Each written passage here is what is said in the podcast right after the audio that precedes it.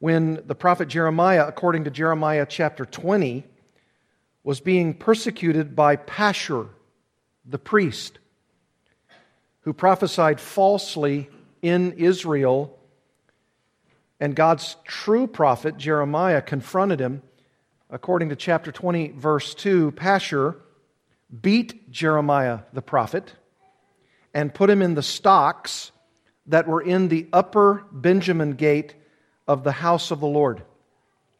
The next day, when Pashur released Jeremiah from the stocks, Jeremiah said to him, The Lord does not call your name Pashur, but terror on every side.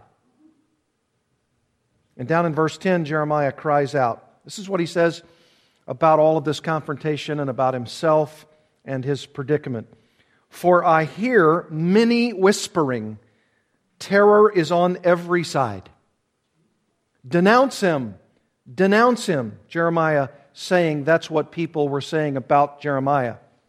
Let us denounce him, say all of my close friends, watching for my fall. Perhaps he will be deceived. Then we can overcome him and take our revenge on him. Now, I would say that's a predicament. That's a dilemma. And believe it or not, that very similar phrase, which has even caused some people to think that maybe it wasn't David who wrote Psalm 31, but maybe Jeremiah. Now, I think it was David because we have the superscription there to the choir master, a psalm of David, and I think those are inspired. So I believe that that is David. But apparently, there may have been a similar phrase that was going around that idea of those who were whispering about us. Terror is on every side. Listen to David's anguish beginning in the middle of Psalm 31, verse 7, going from verse 7 all the way through to the first part of 13. Psalm 31, beginning in verse 7. This is what David says about his own experience, much like Jeremiah. You have seen my affliction.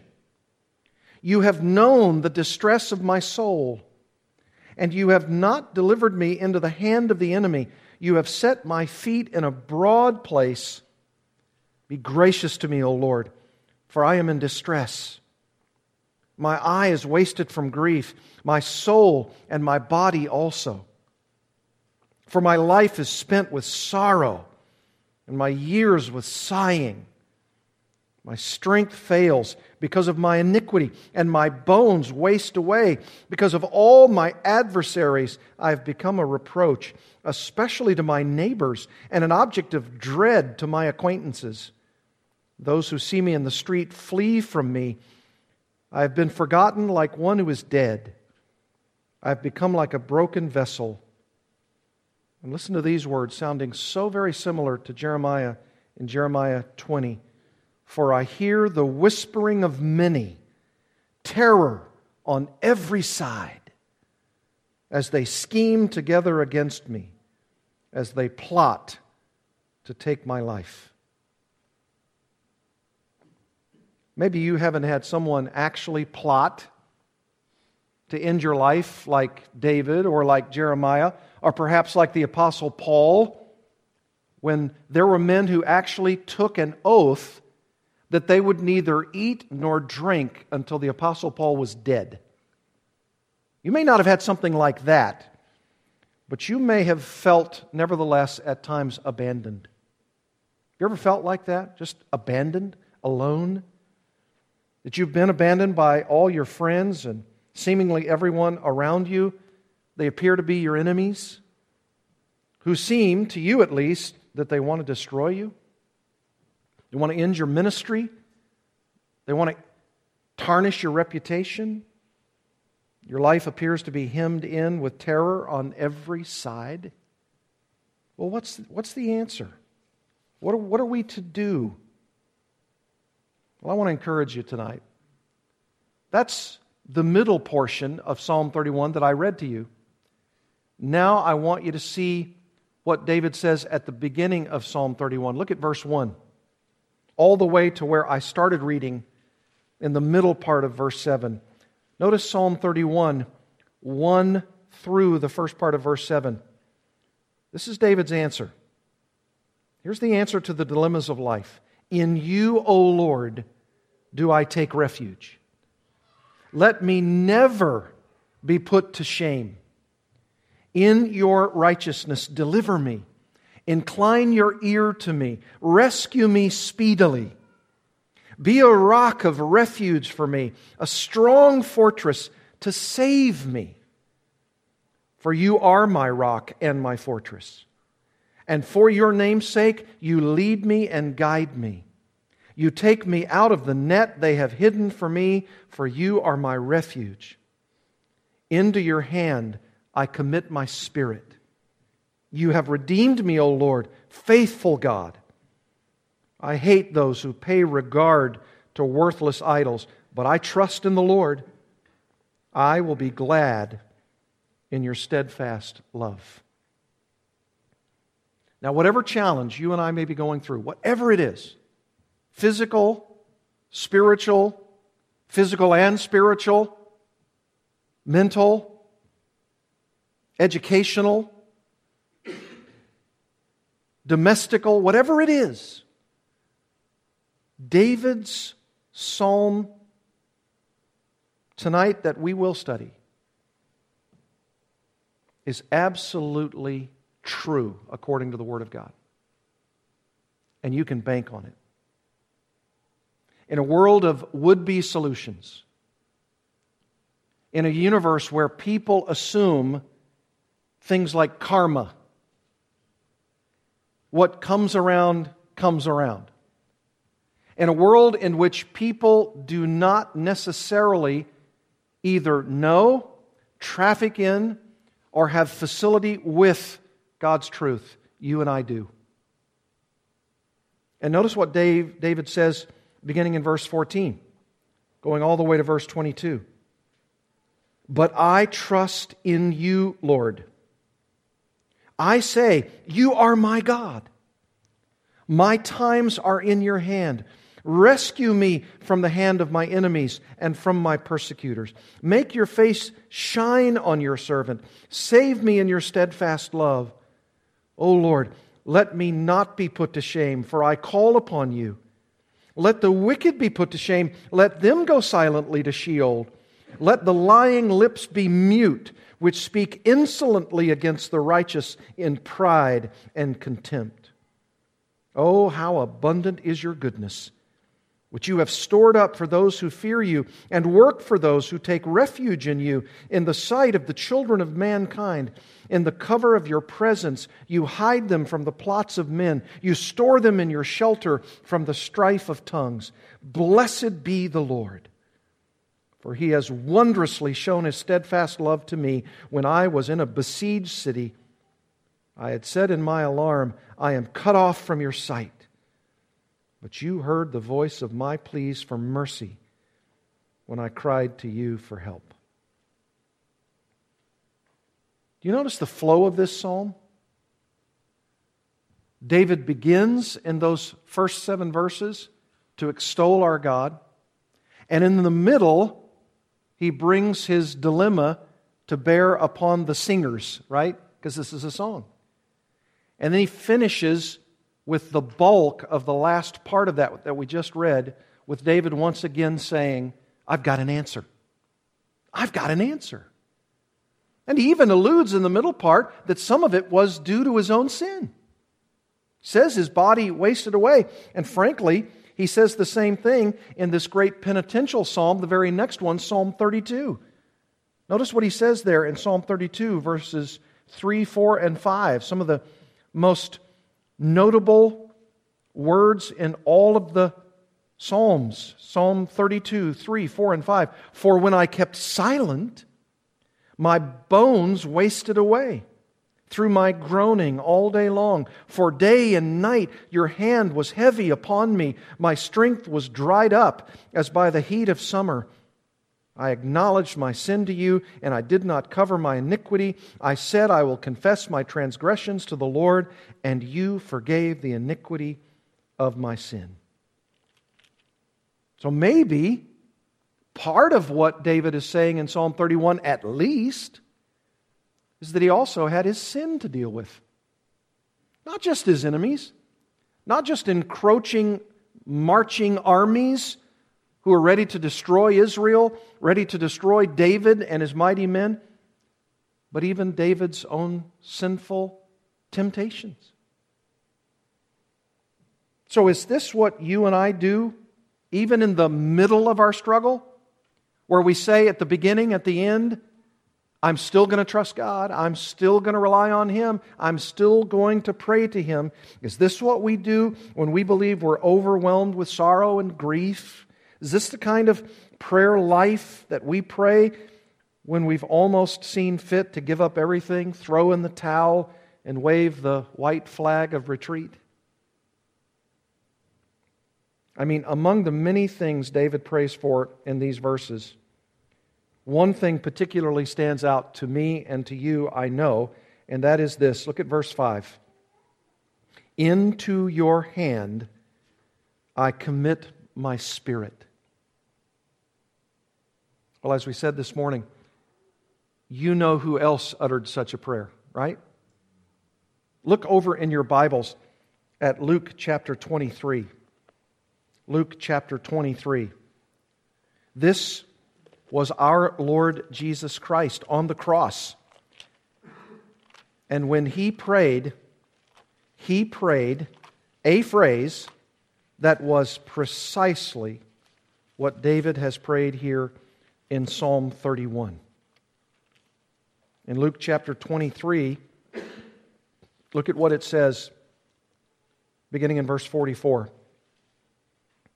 It was now about the sixth hour and there was darkness over the whole land until the ninth hour, while the sun's light failed, and the curtain of the temple was drawn into was torn in two. Then Jesus, calling out with a loud voice, said, Father, into your hands I commit my spirit. And having said this, he breathed his last. The very last thing on both the mind and lips of Jesus before he voluntarily gave his life in sacrificial death was Psalm 31 5. Father, into your hand I commit my spirit. And do you know that this idea of committing oneself in our spirits to God, to entrust ourselves to God, who protects us, who is our refuge, who loves us, who takes care of us, who brings us out of adversity and challenge and trial and a myriad of tests, is actually the very thing that we see not only as Jesus is on the cross and saying the same thing as David did, David did to the Lord. But notice 1 Peter chapter 2. 1 Peter chapter 2. This actually becomes this very idea of Jesus entrusting himself to the Father becomes the very idea that Peter uses for you and for me when he thinks of an example of someone to follow. 1 Peter chapter 2. Look at verse 21.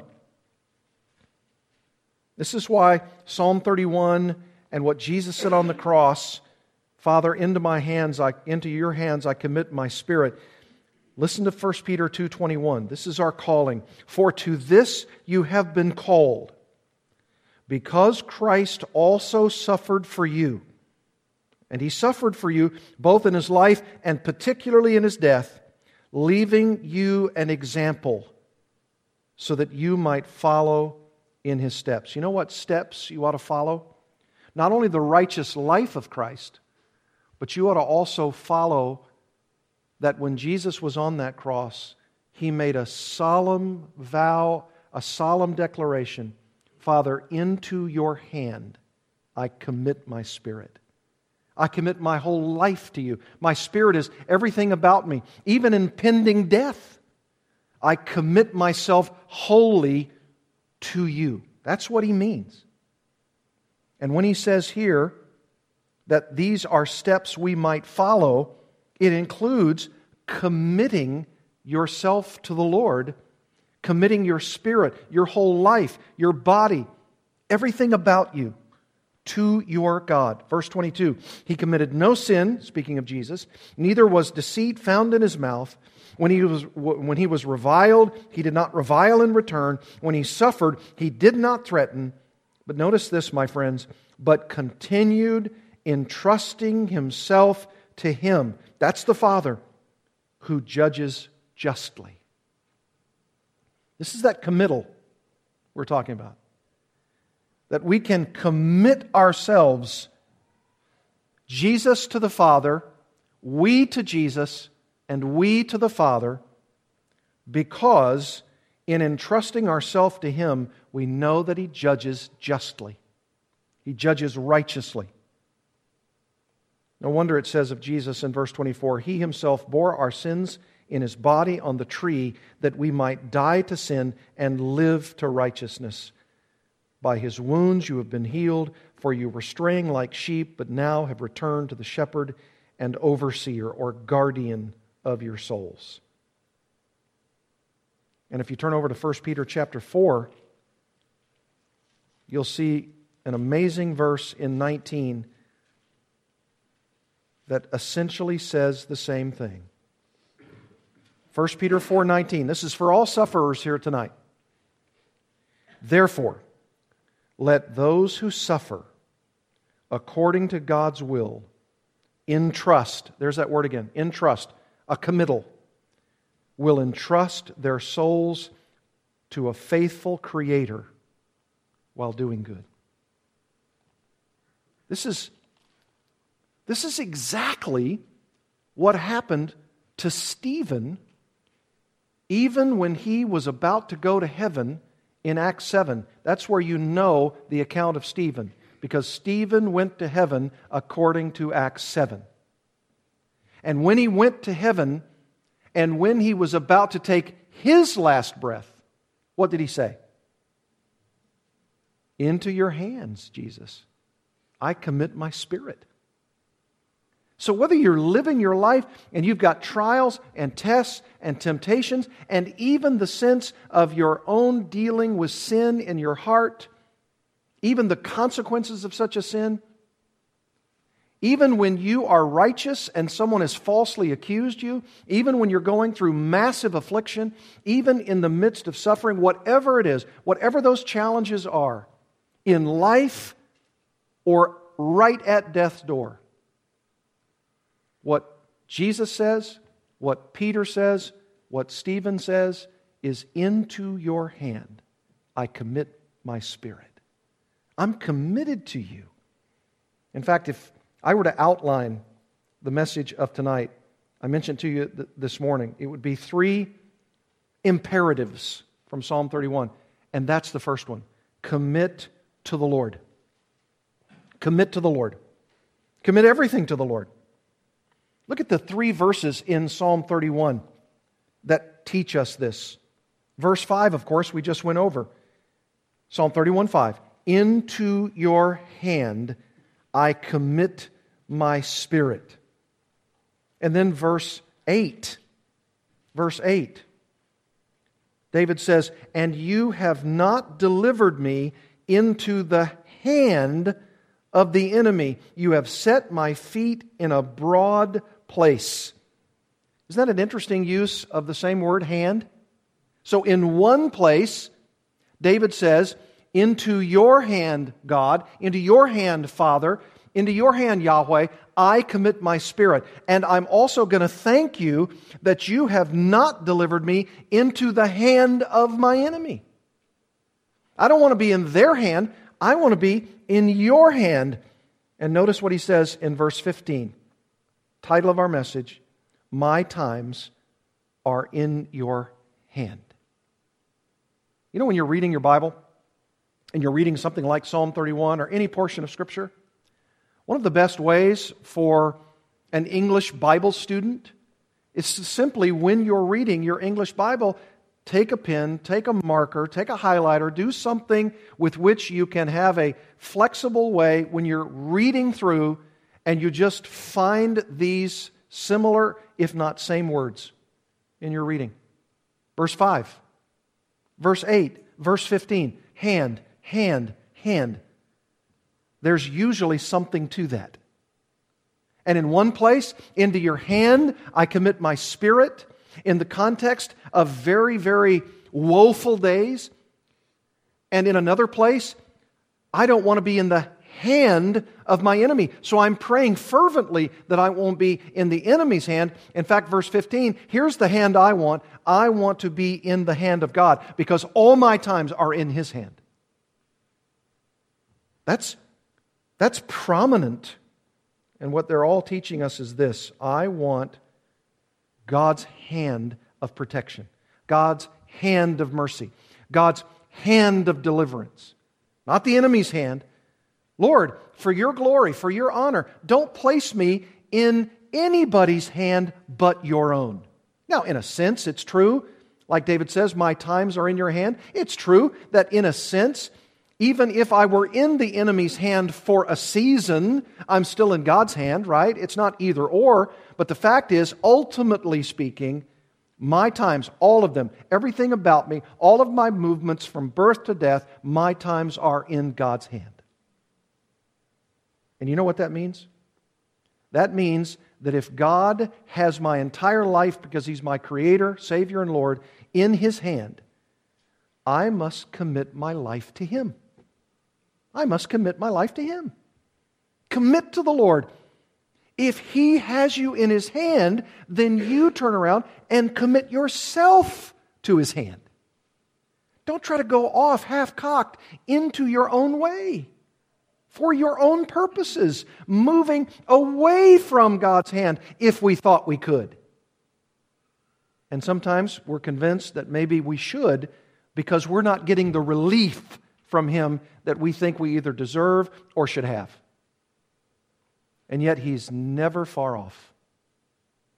My times are in your hand. Commit to the Lord. Isn't that exactly what Proverbs 3, verses 5 to 8 say? I don't necessarily have you quote that, but I do think sometimes when people quote Proverbs chapter 3, verses 4 and 5, they sometimes don't quote the rest of the section. You remember Proverbs 3, beginning in verse 5 Trust in the Lord with all your heart and do not lean on your own understanding. In all your ways, acknowledge him, and he will make straight your paths. But don't forget verses 7 and 8. Be not wise in your own eyes. Fear the Lord and turn away from evil. It will be healing to your flesh and refreshment to your bones. Do you know why it will be healing and refreshment? Because so often, even though we know the truth that our times are in God's hand, we start to move out independently, or so we think, because God's hand isn't delivering us from our toil, from our challenge, from our trial. And so I'll move out from His hand, or so I think. And what we're doing is that I'm leaning on my own understanding and I'm being wise in my own eyes. You see, that's the opposite of committing yourself to the Lord. You know, I've heard, even in Christian circles, people saying, believe in yourself. Believe in yourself. I believe in me. If you don't have confidence in yourself, then who will have confidence in you? If you don't believe in yourself, who will believe in you? And I scream inside when I say, don't believe in yourself. Don't believe in yourself. Don't trust in yourself. Scripture says, do not lean on your own understanding. Do not be wise in your own eyes. Look away from yourself. Look away from yourself and look to Him. Commit to the Lord. And then there's a second imperative. Not only commit to the Lord, But there are three verses that say trust in the Lord. Look at verse 6 of Psalm 31. Verse 6. Here's the imperative. Here's the command. I hate those who pay regard to worthless idols, but I trust in the Lord. You know, in David's day, there were these idols that they actually would fashion, they would create, they would carve, and they would put them up on a pedestal, even though the most stupid thing about that is that the creator of the idol that they worship is the person themselves. How can you spend time carving an idol, put it on your mantle, and then bow down yourself to the thing that you created? But that's what we do, whatever it may be. Could be the creation of money, lust, power. It could be a sense of self significance, a, a, praising of oneself. And we work to create such a reality, and then we bow down when it comes. We're just creating our own worthless idols. But David says, I look away from myself and I trust in the Lord. Look at verse 14. But I trust in you, Lord. I say, You are my God. And then verse 24 Be strong and let your heart take courage, all you who wait for the Lord. To wait for the Lord means you're trusting in the Lord. You're, you're, trusting in His provision. You're, you're trusting in the day when He will deliver you from your dilemma. And this should be our response to our God, too, right? I commit my spirit to the Lord, my whole life, my whole being, and I, I trust in the Lord. I trust that He is trustworthy. That's what I do. I trust that He's trustworthy. I trust in Him. I don't look to myself, I look away from myself. And David had a lot to trust God for. He's being, he's being savagely pursued. He talks about it. Then he's got his own sin to deal with. And he says, I trust in the Lord. I trust in you, O Lord, and I'm waiting for you, Lord. That's the, that's the second key component in a Psalm 31 answer to God. I'm in this dilemma, I'm, I'm in this challenge. I don't know what to do, I don't know where to turn, I don't know what my response should be. God, help me, I'm crying out to you. And he says, Commit your spirit to me, commit your life to me and this trust me. Trust me. Lance, do you trust me? Do you trust me with this church? Do you trust me with this ministry? Do you trust me to minister to my people? Do you trust me? You can say the same thing. Maybe it's finances. Maybe you're going through a very, very difficult time financially. Maybe your physical life. Maybe it is what people are saying about you.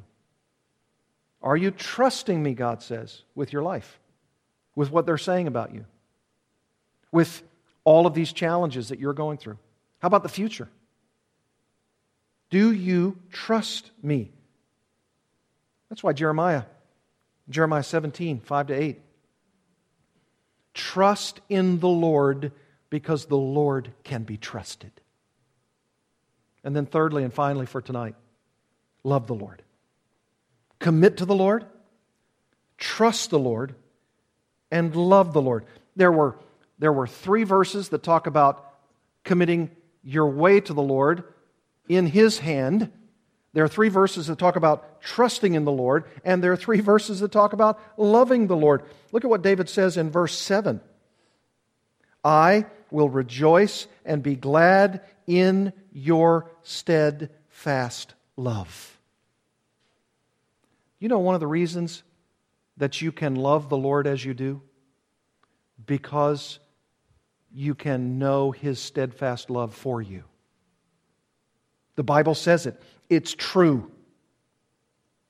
I'll rejoice and be glad I'll have joy in my heart. I'll have love in my heart, and I'll be glad because of your steadfast love. And look at verse 21. Blessed be the Lord, for he has wondrously shown his steadfast love to me. And he's already spoken of this in verse 16. Save me in your steadfast love.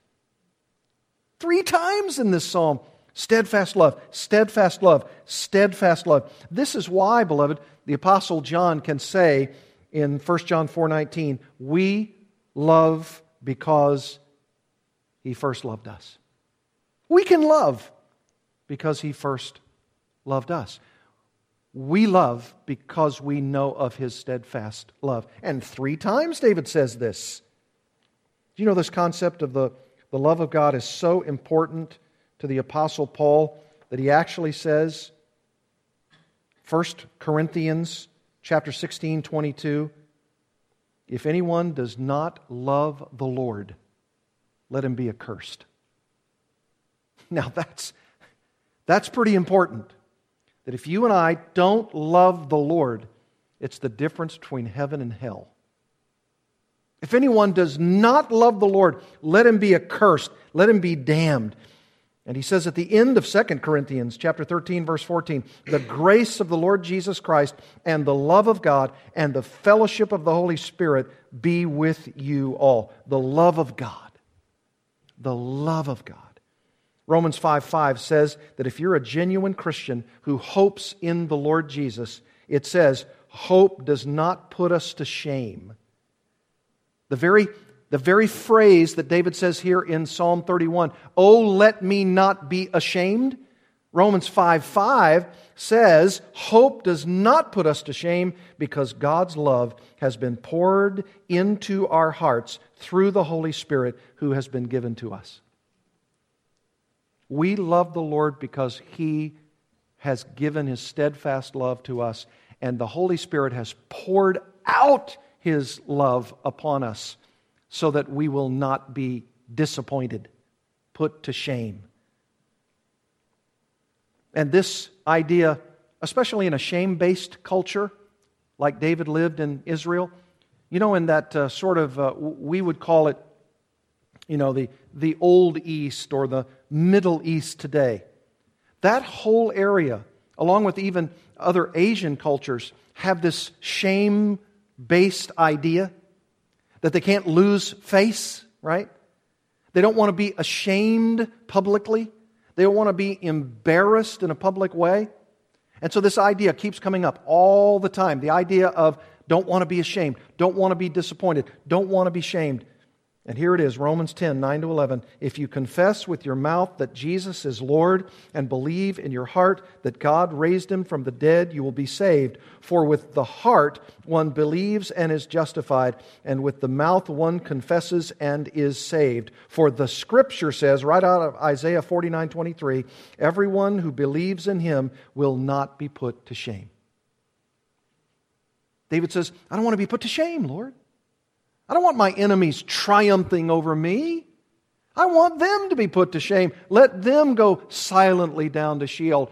But I'm part of your people. Don't let me be ashamed in this culture. I don't want Yahweh's name to be besmirched by the marauding nations. And you get to Paul's own attribution of Isaiah 49 23, and he says, I tell everyone who will listen that if you believe Jesus Christ has been raised from the dead on the third day, and if you believe and confess with your mouth that Jesus is Lord, you'll be saved because everyone who believes in him will not be put to shame. It says the very same thing in Romans 9:33. You believe in the Lord, you confess with your mouth that Jesus is Lord, you'll not be put to shame. And this ties right back to Psalm 31:24. Be strong and let your heart take courage, all you who wait for the Lord. You know what it is to wait for the Lord? It's to commit to the Lord. It's to commit to the Lord, which is to say, trust in the Lord, which is that, Lord, you delight in because you love the Lord, and you love the Lord because you hate vain idols. You know, you're going to see this theme running through time and time again. You want to see this whole idea of commit to the Lord, trust in the Lord, love the Lord in Psalm 37. Look over there, Psalm 37. And we'll close with this. Want to see this same thing? Commit your way to the Lord, trust in the Lord, delight yourself in the Lord, which means to love the Lord. Look at Psalm 37, verse 5. Verse 5. Here it is in an imperative of Psalm 37 5 commit your way to the Lord. Commit your way to the Lord. And he also says in verse 5 trust in him and he will act. Commit your way to the Lord. Trust in the Lord. And he says it again. Look at verse 3. Trust in the Lord and do good. Dwell in the land and cultivate faithfulness. And verse 7 and verse 9, the same thing. Trust in the Lord. And look at verse 4. Delight yourself in the Lord, and he will give you the desires of your heart. You see it there? Commit your way to the Lord, verse 5. Trust in the Lord, verse 3. Delight yourself in the Lord, which means love the Lord, verse 4. I mean, when you don't know what to do and you don't know where to turn, commit your way to the Lord by trusting in the Lord, and this because you love the Lord. This is for God's people. This is what we pray. This is what we believe. Our church can be all that God wants it to be if we commit it to the Lord if we trust in the Lord and if we love the Lord. And your individual life will be all that you would ever have hoped it to be if you commit your way to the Lord, if you trust in the Lord, and if you love the Lord. Think about that as you pillow your head tonight. Lord, I commit my way to you. I commit my spirit to you, just as Jesus did, just as Peter has asked us, just as Stephen did right before he came into your presence. I commit my spirit to you totally and completely. And I trust you. I trust you with my finances. I trust you with my life. I trust, trust you with my marriage. I trust you with my future. I trust you even when I get myself into sin, that you will deliver me. And even if I have to experience the consequences of it, I'm going to trust you for my life and the results of even what I've made of it, mess that it is. And I love you, Lord. And I love you because you have given me your steadfast love. Amen. Let's pray.